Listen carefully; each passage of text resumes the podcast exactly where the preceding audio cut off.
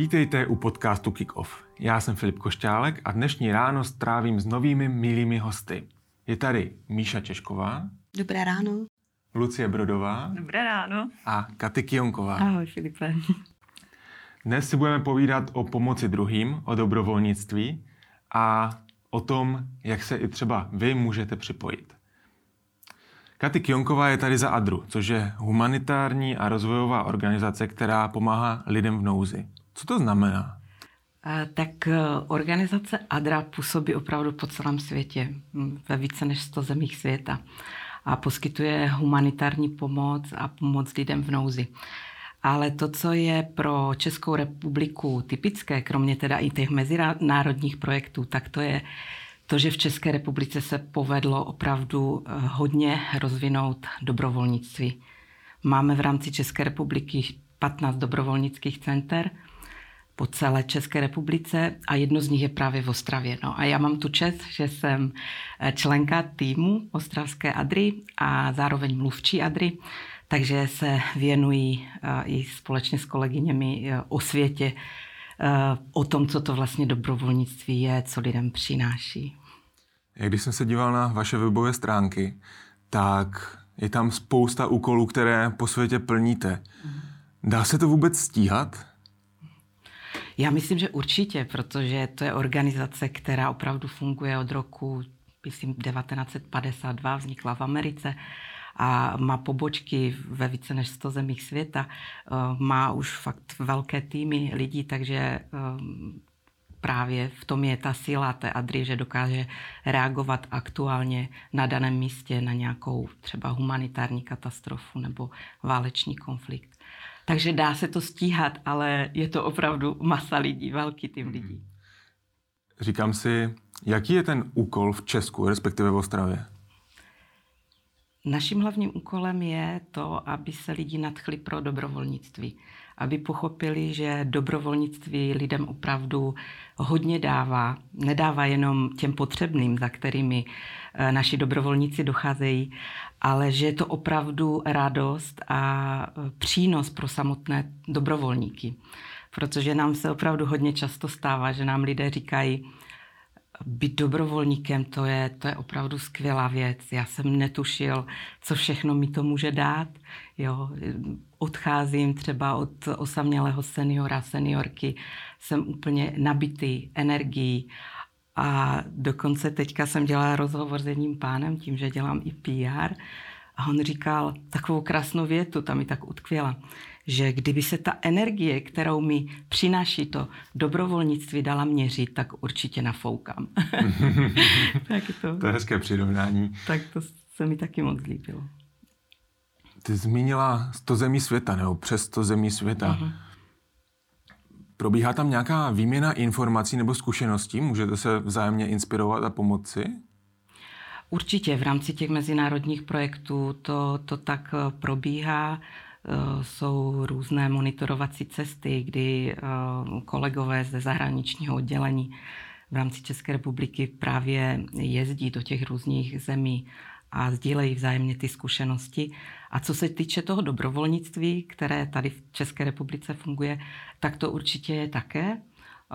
Máme nejenom v době covidu, ale už před covidem jsme zavedli online porady a každý týden se potkáváme a sdělujeme si to, co kdo dělá, v které části republiky, jaké máme novinky, jaké programy děláme. Takže, takže určitě to sdílení tam je. Teď přesunu na druhou stranu za Míšou Češkovou. Míša je ředitelkou zapsaného spolku Haima. Čím se zabývá Haima? Haima sídlí a přímo na hematonkologickém oddělení. Je už tady s náma asi dvacet pět let. Založili pan primář Blažek a čím se zabývá asi nějakýma volnočasovýma aktivitama pro děti přímo na oddělení nebo teď už pro děti na celé klinice dětského lékařství. A když ty děti mají po léčbě nebo si projdou takovým tím koloběhem té léčby a vracejí se zpátky uh, do normálního života, tak se snažíme pro ně dělat nějaké tábory, víkendy a jsme pořád ještě v kontaktu. Dá se říct, kolik dětí nebo rodin takhle dokážete potěšit, odbavit, starat se o ně? Myslím si, že se to nedá říct. Myslím si, že ty počty ani nejsou důležité. Hemato-onkologické centrum tady v Ostravě u nás ve fakultce je menší centrum. Ty akce jsou takové rodinného typu, takže když něco děláme jako Den onkologických dětí v únoru, tak je to asi o dvaceti pěti rodinách. Stejně tak jako tábory je maximálně třicet až třicet pět dětí. Pak už to není jakoby pro mě, už je to hodně dětí a nemůžu se jim věnovat jako individuálně. Mm-hmm. Vy jste i sestřička, takže máte šanci vidět vlastně celý ten problém a tu problematiku zevnitř. Je organizace jako Haima opravdu potřeba? Myslím si, že ano. Aspoň pro mě, je teď nevím, z jakého úhlu se ptáte, jestli z úhlu těch dětí nebo z mého. Já, když jsem sestřička, dělám tam přes dvacet let a jsem hlavně sestřička, žádná ředitelka Haimy. Ředitelka jsem jenom proto, protože naši lékaři nikde nechtěli chodit a oni právě tam vystrkovali tu Češkovou, tak mi dali, jako, že jsem ředitelka, ať můžu zastupovat Haimu. A když jsem sestřička, starám se o ty děti, když jim je hodně špatně na tom oddělení, tak pro mě je podstatné je pak vidět, když jim je dobře. Nebo když ti rodiče, už když to mají za sebou, když jsou jako jinde, na, na jiné straně. Takže pro mě ta Haima má velký smysl i v mojí práci. Já se přesunu k Lucii. Lucie Brodová má titul koordinátorka Haimy, když jsme u těch titulů. Vás se zeptám, jak jste se takové práci dostala? No, já si myslím, že to právě krásně navazuje na tu vaši otázku, jestli je ta Haima potřeba, protože opravdu je.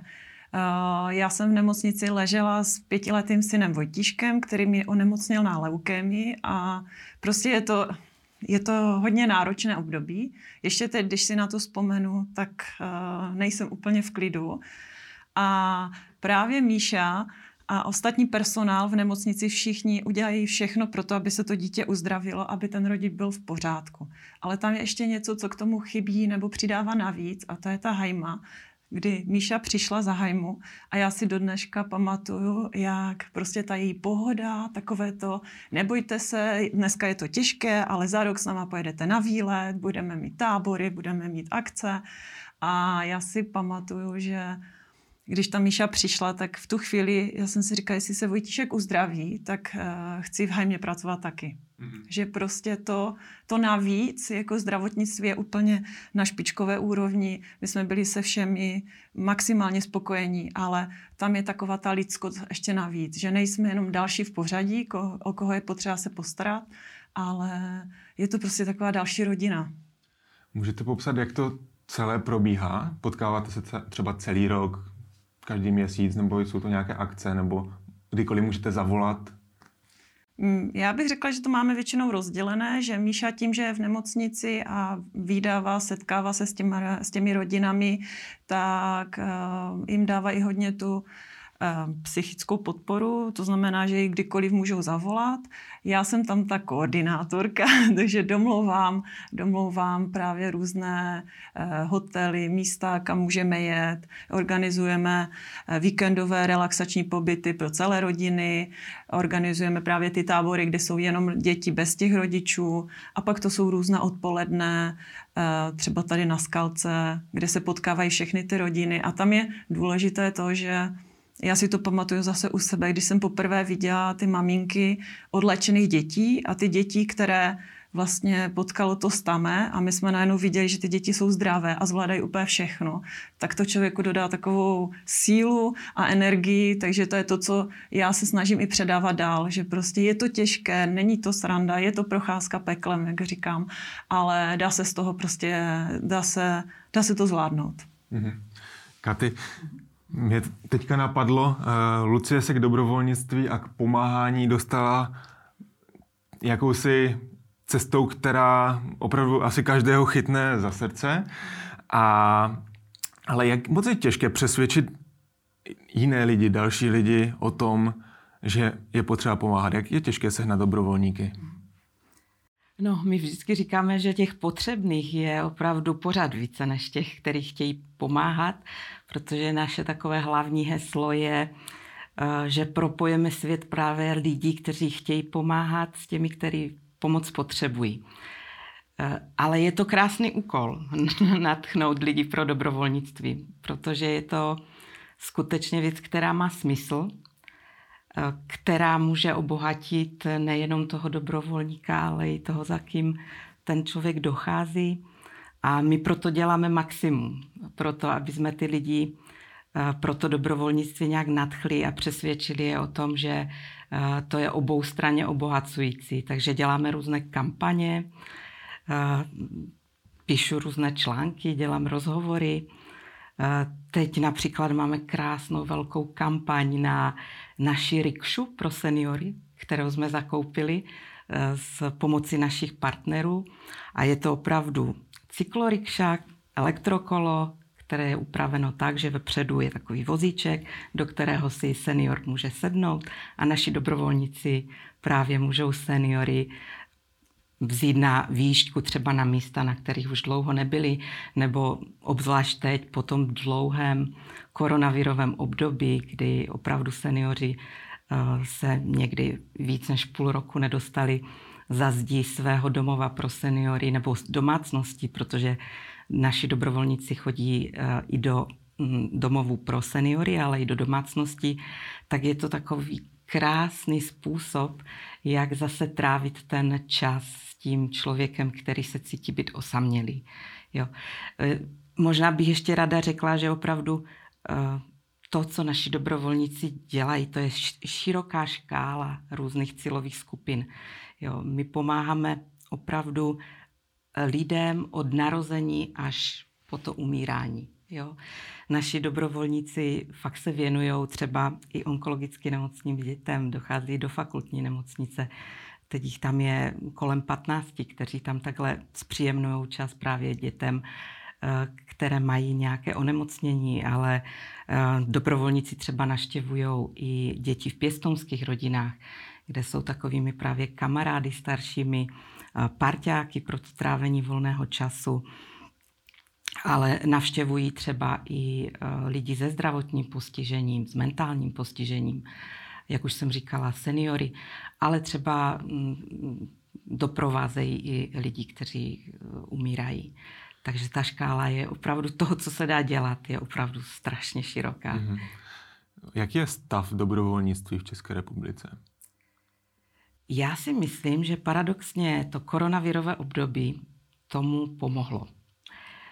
Protože my, když jsme společně s Moravskoslezským krajem na podzim minulého roku vyhlásili takovou velkou kampaň na podporu dobrovolnictví Bozme Partia, to bylo zrovna v období, kdy opravdu byl akutní nedostatek, nedostatek pracovníků v těch sociálních i zdravotnických zařízeních, tak jsme byli překvapeni, kolik lidí se nám přihlásilo. Jo? Přihlásilo se přes více než sedm set lidí. Řada z nich do té doby s dobrovolnictvím vůbec neměli žádnou zkušenost. A nakonec se nám jich podařilo zapojit do těch zařízení přes dvě stě padesát. Což si myslím, že je jakoby krásné číslo. A nás velice těší, že ti lidi, kteří si takzvaně přičichli k tomu dobrovolnictví, tak se pro ně tak nadchli, že se rozhodli v něm pokračovat. Takže i po skončení toho nouzového stavu my nějak evidujeme, že každý pátý dobrovolník, který se do tohoto projektu zapojil, tak se rozhodl v něm pokračovat. Takže já si myslím, že pokud nám ta šílená koronavirová doba přinesla něco pozitivního, tak to je určitě to, že to dobrovolnictví nějakým způsobem lidi zaujalo a vzali si ho do svého života. A já pevně věřím, že třeba za několik let tady ta tradice bude ještě větší, třeba jako v severských zemích, kde je normální, že lidi po své práci ještě jdou někam třeba pomáhat, popovídat si s někým, jenom tak. Tak pojďme tomu teď přispět. Kdybys teď měla šanci říct komukoliv z posluchačů nebo diváků, proč by měl pomáhat, co bys mu řekla? Řekla bych mu, že pomáhat je radost, pomáhat může být i zábava, pomáhat může být i jízda, když vyvezete seniora na rikši. Dobrovolnictví má mnoho podob, mnoho tváří. Každý si v něm může najít to svoje. A chtěla bych těm lidem, kteří ještě váhají, skutečně dodat odvahu. protože dobrovolníkem může být každý a můžete si vybrat, jestli chcete pomáhat nemocným dětem nebo zdravotně postižením nebo seniorům. Opravdu nebojte se toho a zkuste to. Míšo, já se vrátím k vám. Když se řekne dobrovolnictví, pomoc, jakákoliv neziskovka, která pomáhá, tak se mi vybaví takový ten človíček, co chodí někde kolem nákupního centra s kasičkou a vybírá na něco peníze. Chápu, že je to pro mnohé nejsnažší cesta, jak pomoci. Jak takové, jak takové vybírání zdrojů probíhá u vás? Můžu pomoct i tak, že třeba přispěju? Uh, u nás.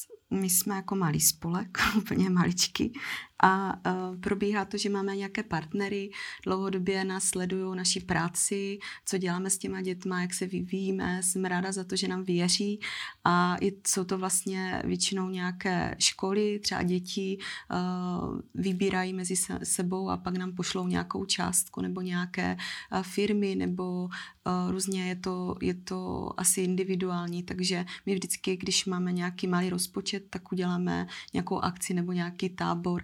Teď jo, se soustředíme asi na Den dětí a je to tak, že, že vlastně, jak to mám říct, no, že jakoby nemáme velké kampaně, protože na to vlastně nemáme ani čas, jsem pořád v nemocnici a tak, takže je to vlastně o partnerech, kterých je pár, je jich pár za rok a ty nám věří, sledují naši práci a vždycky nějakým způsobem pošlou nějakou malou částku a s tou my můžeme pracovat. Mm-hmm.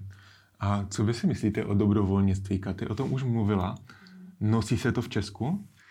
Uh, já pracuji ve zdravotnictví přes dvacet let a za posledních asi, myslím si, že už deset let je to fakt jako, uh, strašně nám to v nemocnici pomáhá, jo. Ty sestřičky jsou dvě na té směně a těch dětí je tam hodně a to, že někdo přijde odpoledne a třeba ty děti nejsou ani z rodiči a že někdo přijde z Adry, tak já úplně vítám, protože říkám, jako běžte s nima zahrát pexeso a tak a zabavit je, nebo jsou to klauni, nebo různí babičky, co chodí číst uh, dětem knížku, takže uh, jako já Já to vítám, prostě, že někdo přijde na oddělení a věnuje se těm dětem, ale já, já fakt se jakoby pracuji jenom s dětma, takže nevím, jak to chodí v domově v důchodců a tak, ale jak moje babička je sama a jak je ráda, že se jenom s někým popovídá, takže a jejím je, vlastně je úplně jedno, jestli je to sousedka nebo někdo, takže když za někým přijde dobrovolník a straví ať mm, jako chvíli, tak myslím si, že je to obrovské plus a hlavně ty lidi za to nejsou placení, chodí ze svého volna po práci a jde vidět, že se přišli odreagovat, že dělají něco, co vlastně chtějí a předávají opravdu takovou tu ne- energii nebo jako takový ten chuť, ano, teď jsem tady a mám na tebe čas. Mm. Jako, a to je hrozně důležité. Je to jediný předpoklad k tomu, abych mohl být dobrovolník, nebo potřebuji ještě nějaké další parametry nebo nastavení, abych to mohl dělat pořádně? A mě by se tak dobrovolníci na oddělení líbili, kdyby byli trochu víc kreativní. Já neumím kreslit a my tam sem tam potřebujeme pomoct s výzdobou nebo něco udělat pro děti, ale já si dělám srandu. Tak jako um, málo se kreslí, děti málo teď chtějí kreslit, takže a už i málo si chtějí hrát hry stolní a tak. Takže když ten dobrovolník je takový akční, má nějaké nápady, většinou to není, když přijde poprvé, tak musíte si získat nějakou cestu, ať těm rodičům nebo k tomu dítěti. A když je takový tvůrčí a vymyslí nějakou hru nebo nějakou bojovku, nebo tak je to, uh, tak je to dobré. Takže jestli jste takový napaditý různě v nějakých akčních věcech, tak se dostanete blíž k tomu dítěti nebo k té mamce, která je tam zavřená dva týdny a potřebuje, teď byly dlouhodobě zákaz návštěv a potřebuje si třeba dát jenom čaj a povykládat si. A nebo si odskočit do obchodu a uh, vy zaujate tak, že uh, ona prostě odejde a vy si s tím dítětem hrajete to pexeso nebo něco děláte. Mm-hmm. Lucie, jaké jsou ty pocity, když člověk pomáhá? To se nedá popsat. Je to, je to krásné, je to takové někdy vyčerpávající. Já si myslím, že člověka to nabije, ale přitom ho to i trošku uh, jakoby tu energii ze sebe dá pryč. Takže je i důležité pak dělat něco, co má člověk rád, odreagovat se, jít si zaběhat, pohrát si se psem, s dětma, cokoliv, ale přímo při tom dobrovolnictví, protože já jsem taky pomáhala u seniorů v domácnosti a to, když člověk vidí, jak oni jsou šťastní, jak jim to prostě zlepší náladu a den, že se opravdu na to těší, tak je to k nezaplacení. Je to, člověk se prostě cítí líp a je mu na světě líp. Mm-hmm. Já mám otázku na vás, na všechny. Svět má tolik bolestí, že kdybychom měli pomoct všude, tak to není v moci jedné organizace, jednoho člověka, ani možná nějaké velké společnosti. Jak si mám já jako člověk vybrat? Můžeme začít třeba u tebe, Míšo. Já si myslím, že asi si vybrat prvně tu cílovou skupinu. Uh... Někdo neumí mluvit s postiženýma lidma, někdo má problém s dětma, jako navázat nějaký kontakt a fakt mu vyhovujou eh, ti důchodci nebo starší lidi. Takže já bych možná se podívala, čím se ta organizace zabývá, co vlastně dělá, a tím směrem bych asi šla. Nevím, jestli to tak stačí. Mm-hmm. Třeba Lucie něco přidá? No já myslím, že určitě musí pomáhat Haimě. Proto jsme tady. Ale věřím tomu, že člověka si to najde. Aspoň já to tak v životě mám, že když něco, když si řeknu, že chtěla bych pomáhat a začnu se dívat kolem, tak ono se něco objeví. A nemusí to být ani přes žádnou organizaci, může to být jenom úsměv k sousedům, usmát se na sousedy nebo někomu pomoct v autobuse. Člověk může začít od takových malých věcí a, a pak se ta cesta ukáže sama. Katy, jak se no, vybrat? Jo. No já to mám tak, že opravdu ta ADRA si myslím, že má tak širokou škálu těch programů, že si musí vybrat každý. A pokud někdo ještě váhá, pro jakou cílovou skupinu se rozhodnout, tak určitě může k nám přijít nezávazně na, na pohovor, spíše na rozhovor, kde s ním probereme, co ho zajímá, v jaké oblasti chce pomáhat, jakou má motivaci k pomáhání. A myslím si, že společně určitě najdeme tu cestu, pro něho tu nejlepší, protože tehdy je to správně. Když ten člověk chce pomáhat, ale ta chuť pomáhat se ještě sladí s tou jeho vlastní motivací a nějakými životními preferencemi, cíli. Prostě když si to tak krásně sedne a ten dobrovolník opravdu je dlouhodobý, protože naším cílem je, aby dobrovolníci chodili za potřebnými pravidelně. My říkáme, že opravdu někdy stačí hodina, hodina týdně. Jo? A to si myslím, že si najde každý z nás. Opravdu naši dobrovolníci jsou třeba i podnikatelé, kteří vybudovali úspěšnou firmu, ale najednou si řekli, že jim v tom životě třeba ještě něco chybí a prostě najdou si v tom svém diáři čas na to, zajít na hodinu týdně třeba za nějakým osamělým seniorem, popovídat si s ním. Takže ADRA poskytuje i ten servis, kdy cítím, že chci pomáhat, ale nevím úplně kde, takže vy se se mnou povykládáte a potom si můžu vybrat. Určitě, určitě. To je, to je, naše, to je vlastně naše práce. Hmm. Aby ten dobrovolník si uměl vybrat a aby byl spokojený v tom, co dělá. Aby, tak jak už jsem říkala několikrát, aby to bylo obohacující pro obě dvě strany. I pro toho dobrovolníka, ale i pro toho člověka, za kterým ten dobrovolník chodí. A mně se moc líbilo, jak Míša říkala, že vlastně to dobrovolnictví to není složitého. Nebo i Lucka to říkala. To jsou takové běžné věci. Prostě s někým si jenom popovídat, nebo mm, někoho jenom vyslechnout, chytit ho za ruku, dát mu ten pocit, ano, jsem tady teďka jenom pro tebe, a prostě je to to nejvíc, no. Cítí tu lidskou blízkost. Míšo, jedna věc je pomáhat a druhá věc je být v té fázi, kdy potřebuji pomoci. Vy jste se setkala s případy, které, kterým automaticky nějakým způsobem pomoct můžete, protože se vám objeví v nemocnici. Ale zároveň věřím, že i spousta dalších pacientů, kteří třeba te, o tady téhle možnosti neví. Jsou takový vůbec?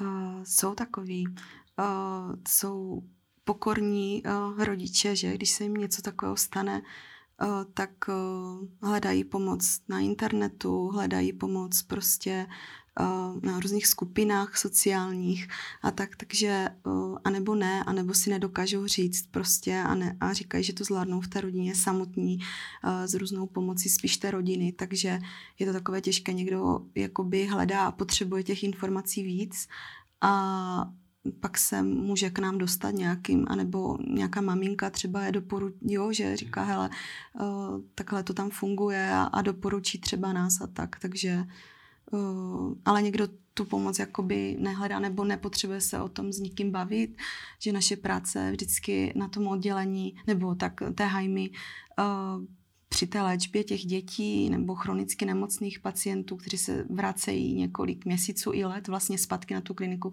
je taková o, o té psychické podpoře. O, pracujeme hodně s takovou jakoby nejistotou pořád celoživotní těch rodičů, jo, takovým strachem, nějakým jako, jako vyvolání nějaké důvěry a, a potom už o, zase, když se zpátky můžou vrátit do toho života, tak, tak říkat, že nemají tak opečovávat to dítě a pomoct jim prostě s těma setkáváním, jak je skontaktovat s těma rodinama, sdílet tu, tu péči, že, že už se můžou nadechnout a že vlastně jak se po tu dobu té léčby se ta rodina vždycky rozdělí na dvě koleje a že už prostě se to zase může sjet a, a pomoct jim jet zpátky na té svoji jedné koleji. No.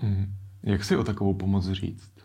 To je otázka vlastně, jak jakou pomoc ti rodiče v tu chvíli potřebují. Jo, jestli je to pomoc finanční a nezvládají tu péči, protože jeden rodič chodí do práce a druhý je zavřený v té nemocnici a ztratil práci a musí se starat, ať už je to dvouleté dítě nebo šestnáctileté dítě, tak to dítě potřebuje tu pomoc toho druhého rodiče, takže je to pomoc finanční, tak jsou organizace, které právě pomáhají víc finančním směrem nebo potřebují rehabilitační pomůcky, protože to dítě se potřebuje po té léčbě nějak zpátky vrátit, rozchodit se a tak, takže jako je to hrozně těžké se v tom naučit chodit, ale některé ti rodiče jako fakt existuje teď sociální sítě, internet, takže uh, myslím si, že asi není problém si najít tu cílovou skupinu té pomoci, jakoby jo, Kdo, kdo se, každá ta organizace se třeba zabývá trošku něčím jiným, tak, tak prostě najít si přímo to, co, co potřebuju já nebo co potřebuje celá ta rodina. Že nikdy to není jenom o tom nemocném dítěti, je to většinou jako komplexně pro celou tu rodinu. Takže ať se nebojí napsat, říct si o tu pomoc, nebát se a my, když, tak, když to nezvládneme my sami, tak je aspoň nasměřujeme, kam by, kam by se třeba nebo na koho se můžou obrátit. Mm-hmm. Lucie, já si myslím, že v té situaci na začátku je to obrovský šok, možná nejistota, frustrace, člověk neví, co ho čeká. Jak se s tím vypořádat psychicky? Jak by se člověk měl nastavit v takové situaci, aby nespanikařil? I když je to těžké. Je to těžké. Myslím si, že první je šok. Taková ta odmít, od, člověk odmítá to přijmout, že se to opravdu děje. Pak je to strach. Třeba mě první, co napadlo, když onemocněl Vojta, tak to bylo, že umře, že ho ztratíme a že prostě je konec. A je to, trvá to třeba, mě to trvalo dva týdny, než jsem se s tím tak nějak srovnala. A myslím si, že prostě se s tím musí srovnat každý po svém. Někoho, někomu to dojde až časem, někdo se sesype hned při tom stanovení diagnózy. A je to i to, co my se snažíme s Míšou dělat v té Haimě, že naše kredo je, že říkáme, diagnózu nezměníme, ale můžeme vám pomoct v ostatních věcech. To znamená, ano, člověk se musí jako s tím srovnat sám, ale nikdy na to není úplně sám. Jakože jsou tam, je tam ten zdravotní personál, který dělá všechno, co může jako po zdravotní stránce. Jsme tam my, kteří pomáháme e, těm rodičům, ať už na tom příkladu, že mám to dítě, které to zvládlo, musím zaklepat, to mi po nemoci zůstalo. Všechno zaklepávám, jakmile řeknu, že Vojta zdraví. Takže dá se to zvládnout. A já jsem jednou četla takový citát, který jsem si často říkala, že když procházíte peklem, tak se nezastavujte. Prostě člověk musí myslet na to, co ho čeká, jede jeden dní po dní a ono se to uklidní.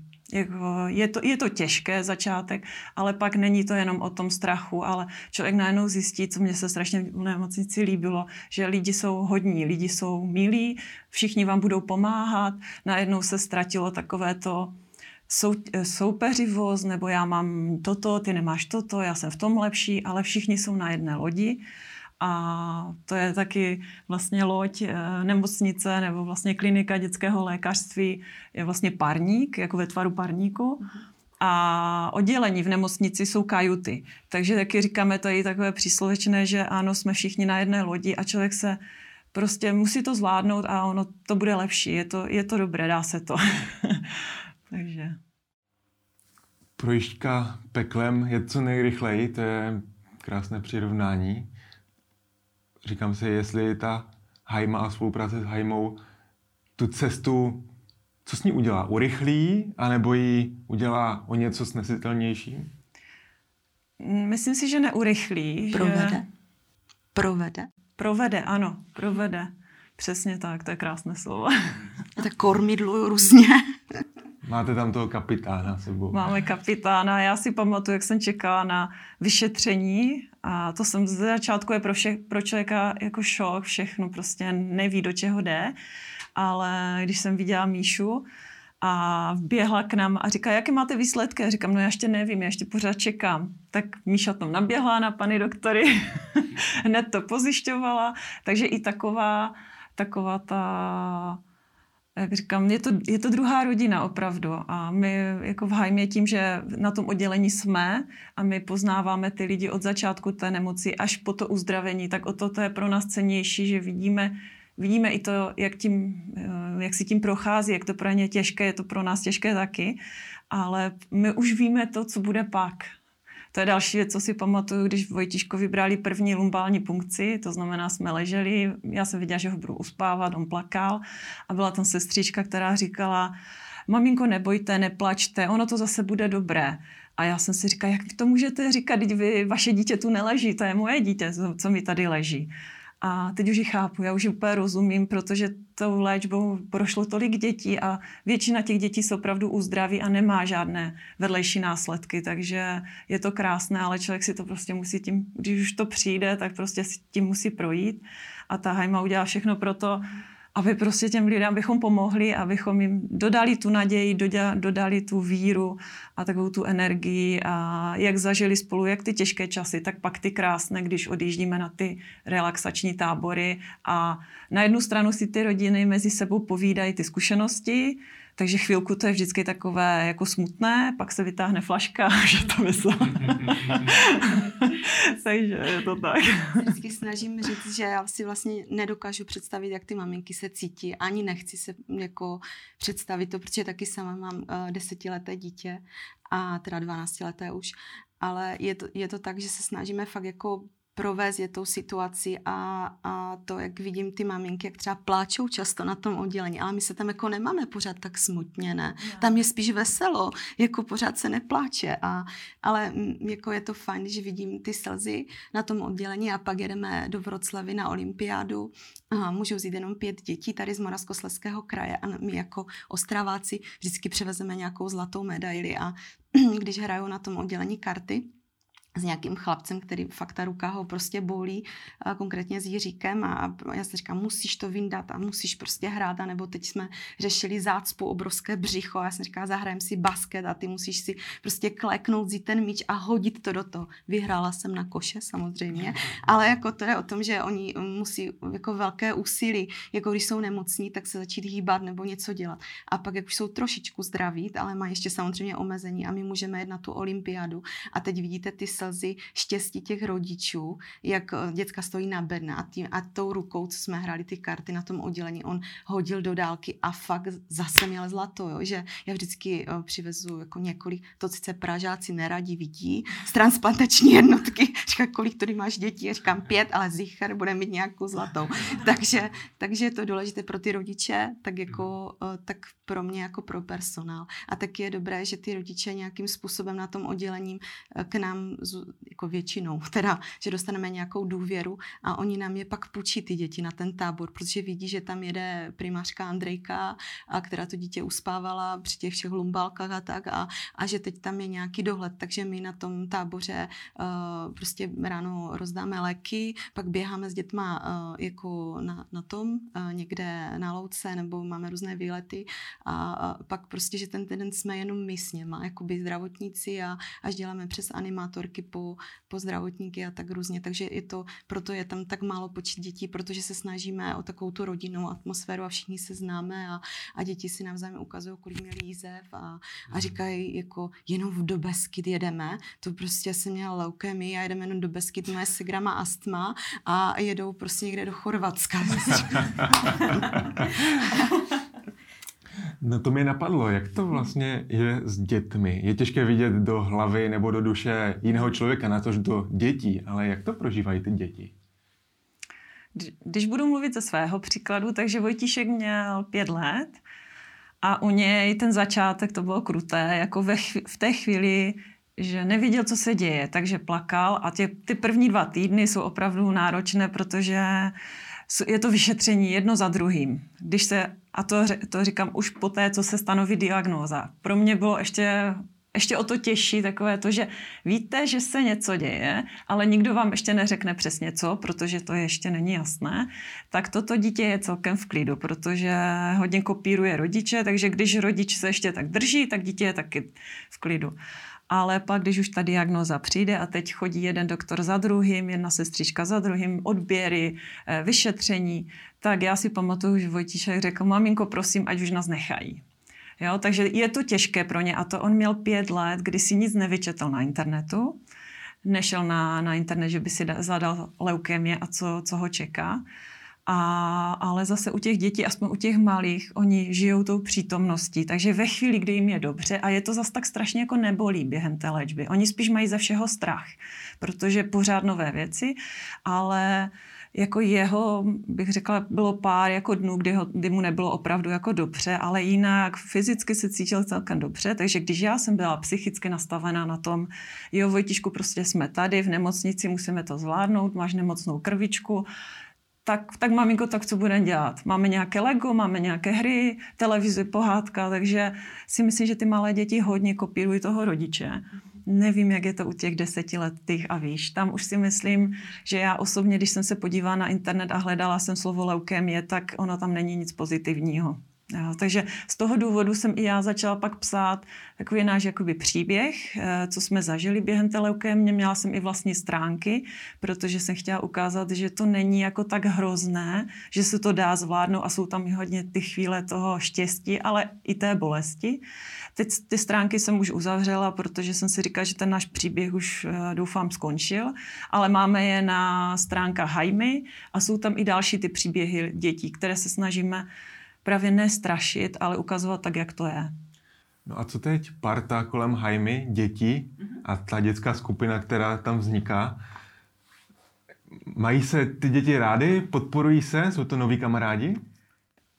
Zase, když budu mluvit o, z osobního příkladu, tak ano, my jsme si našli kamarády a jezdíme spolu na dovolenou, jezdíme spolu, chodíme spolu na hory. Teď se to trošku všechno zkomplikovalo kvůli koronaviru. Ani nebudeme pořádat letní tábor pro děti, protože přece jenom je to ohroženější skupina, takže lékaři se rozhodli, že ty tábory dělat nebudeme, ale jakmile to bude možné, uděláme nějaké odpoledne na skalce. Už nám rodiče psali, kdy něco bude, abychom se potkali, protože to je taková společná věc, která ty rodiče většinou spojuje. Stane se, že se objeví i rodiče, kteří udělají tlustou čáru a nechtěli, jak s Haimou, z nemocnici, mít nic společného, protože to je něco, tím, čím si prošli a už o tom nechtějí ani mluvit. Ale řekla bych, že většina lidí se nám ozývá, vymýšlíme společně aktivity a spíš se staneme, jak říkám, druhá rodina, kamarádi, přátelé, výdají se, navštěvujou, takže je to fajn. To je to, na co se člověk musí těšit, když onemocní, tak ne, to musím zvládnout, ale pak, pak to bude stát o to. Jo. Léčil jsi třeba ve třech letech? A teď mi přiveze ukázat vysvědčení, teda jako maturitní, co všechno dělá, jak sportujou, jaké mají úspěchy a já, nebo dopisy různě píšou, takže vždycky utíkám na to oddělení, když někomu hodně špatně, tak uh, prostě mu to jako přečtu, že, že to bylo kdysi a že podívej, jak, jak se má teď dobře a, a je to fajn hrozně a děti, které jsou odlečené a už jsou prostě jakoby dospělé, tak nám zase pomáhají hlídat ty prcky třeba na, na těch rodinných víkendech, že, že, že prostě mamky mají oddych, můžou si tam někde zavřít u kávičky nebo u vínka a, a ty děti si mezi sebou hrajou. Takže jako můžu říct, že jako opravdu jsme taková rodina, no, jako jo. Haima je taková rodina, já už jsem to z toho rozhovoru tak vycítil, že jste jeden podle druhého, pomáháte si. Na, opak u Adry, ta je taková rozkročenější, těch lidí je tam zapojených mnohem víc. A já si říkám, ti dobrovolníci často, samozřejmě je to pro ně radost, je to pro ně ale zároveň i nějaká psychická zátěž. Existuje nějaký servis pro dobrovolníky, aby se s tím mohli srovnávat? Určitě. Určitě my s dobrovolníky pracujeme, je to v podstatě tak, jak personalista třeba ve firmě pracuje se zaměstnancem, tak my pracujeme s dobrovolníky, dáváme jim ten servis, že mají pravidelné supervize, každý, svůj, každý program má svou vlastní supervizi, kterou vedou zkušení supervizoři, psychologové. A tam se právě otevírají různá témata, právě, jak jsi řekl, i taková ta bolestnější, protože opravdu někdy to může být náročné. Ten dobrovolník se dostane do situace třeba, která mu není úplně potř- příjemná, neví, jak si s tím poradit. Takže proto si myslím, že ty supervize jsou velice důležité a my je máme pravidelně. Takže tam potom je takové to vzájemné sdílení těch, těch zkušeností, i toho hezkého, ale třeba i toho, co, co není úplně hezké nebo uh, může být těžké. Neříkám, že to není hezké, ale řada těch situací, do kterých se dobrovolník dostane, můžou být těžké z toho pohledu, že neví, jak zareagovat. Takže tímto způsobem jim určitě jako pomáháme. Takže nemusí se nikdo bát, že bychom ho hodili do vody a on pak už musel plavat úplně sám. Není to tak, není to tak. A co se týče nějakého vzájemného sdílení těch zkušeností i takového neformálního potkávání se, tak my vždycky jednou za rok děláme velké setkání dobrovolníků, kde se jich sejde třeba i sto padesát, sto šedesát. Většinou to děláme na sklonku roku, takže to je spojeno s nějakým vánočním obdobím. A to je vždycky moc fajn, protože ti dobrovolníci se častokrát vidí poprvé, protože tam už jsou zapojeni jakoby všichni z různých programů. A je to vždycky moc, moc příjemné, takže my doufáme, že minulý rok teda nemohlo proběhnout, ale doufáme, že letos už se zase potkáme a že budeme vzájemně prostě sdílet tu úžasnou energii, kterou to dobrovolnictví přináší. No je to krásné a nejkrásnější je to sdílet, když to můžeme společně sdílet. Posluchači, kteří poslouchají podcast Kick Off pravidelně, tak vědí, že se snažíme být autentičtí a že je to podcast, který se nahrává ráno. Pro mnohé je to vždycky náročné. A že se zabývá ranními rituály. Tím, co ráno přináší a co taky možná někdy bere. Já mám na vás všechny jednu otázku. Co vám dokáže opravdu zpříjemnit ráno? Katy, začněme u tebe. Oh, tak Filipe, ty mě trošku znáš. Víš, že jsem opravdu jsem typická sova, takže, takže ranní vstávání pro mě není úplně to nejpříjemnější, ale pokud něco dobrého na ránu je, tak to je asi dobrá káva. Takže voňavá, teplá, dobrá káva. Jo, tak to jo. Takové to nakopnutí.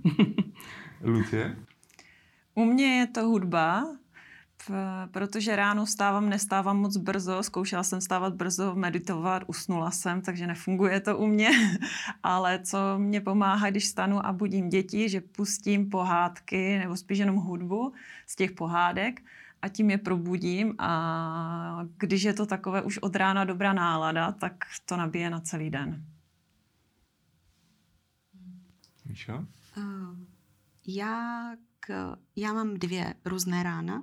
Jedno ráno je po noční službě a to člověk přijde domů a zvažuje, jestli má vlez do, toho teplé, do té teplé postele toho dítěte, on spí jako v mojí postele a jako do takového toho vydychané ložnice a už, protože mi je zima, po noční, vždycky mi je zima a nebo vyvětrat, pustit tam čerstvý vzduch a teprve pak tam zalet, takže takový ten rituál ranní je, že asi nevětrám a normálně vlezu k němu do té teplé postele a to mi udělá hrozně dobře. A po té noční rychle ho z té postele vyhodím, že už musí do té školy nebo teď k tomu počítači a já tam prostě zůstanu. A d- druhé ráno je, když se mi podaří někdy vstát před sedmou hodinou, já mám zahradu a uh, takže si tam dám křeslo a, a deku a mám ráda malou ranní kávu a dívám se na takové to, jak už je ta rusa na té zahradě a svítá, tak to mám hodně ráda. Jo, a ještě když mačkám kávu, a, tak můj pes začne takhle kmítat ocasem a ví, že jdeme na zahradu pít kafe. I pro ně je to radost. Ano, přesně. Takže... Děkuji moc. Poslouchali jste podcast Kick Off Filipa Košťálka, který vám přináší diskuzní fórum Melting Pot, což je fórum při festivalu Colors Ostrava. Mými dnešními hosty byla Míša Češková. Díky moc. Ahoj. Za Haimu také Lucie Brodová. Těšilo mě. Děkuju. A za Adru Katy Kionková. Děkuji za pozvání, Filipe. Moc děkuji všem posluchačům a nezapomeňte odebírat podcast Kick Off na své oblíbené streamingové platformě jako iTunes, Spotify a nově také YouTube.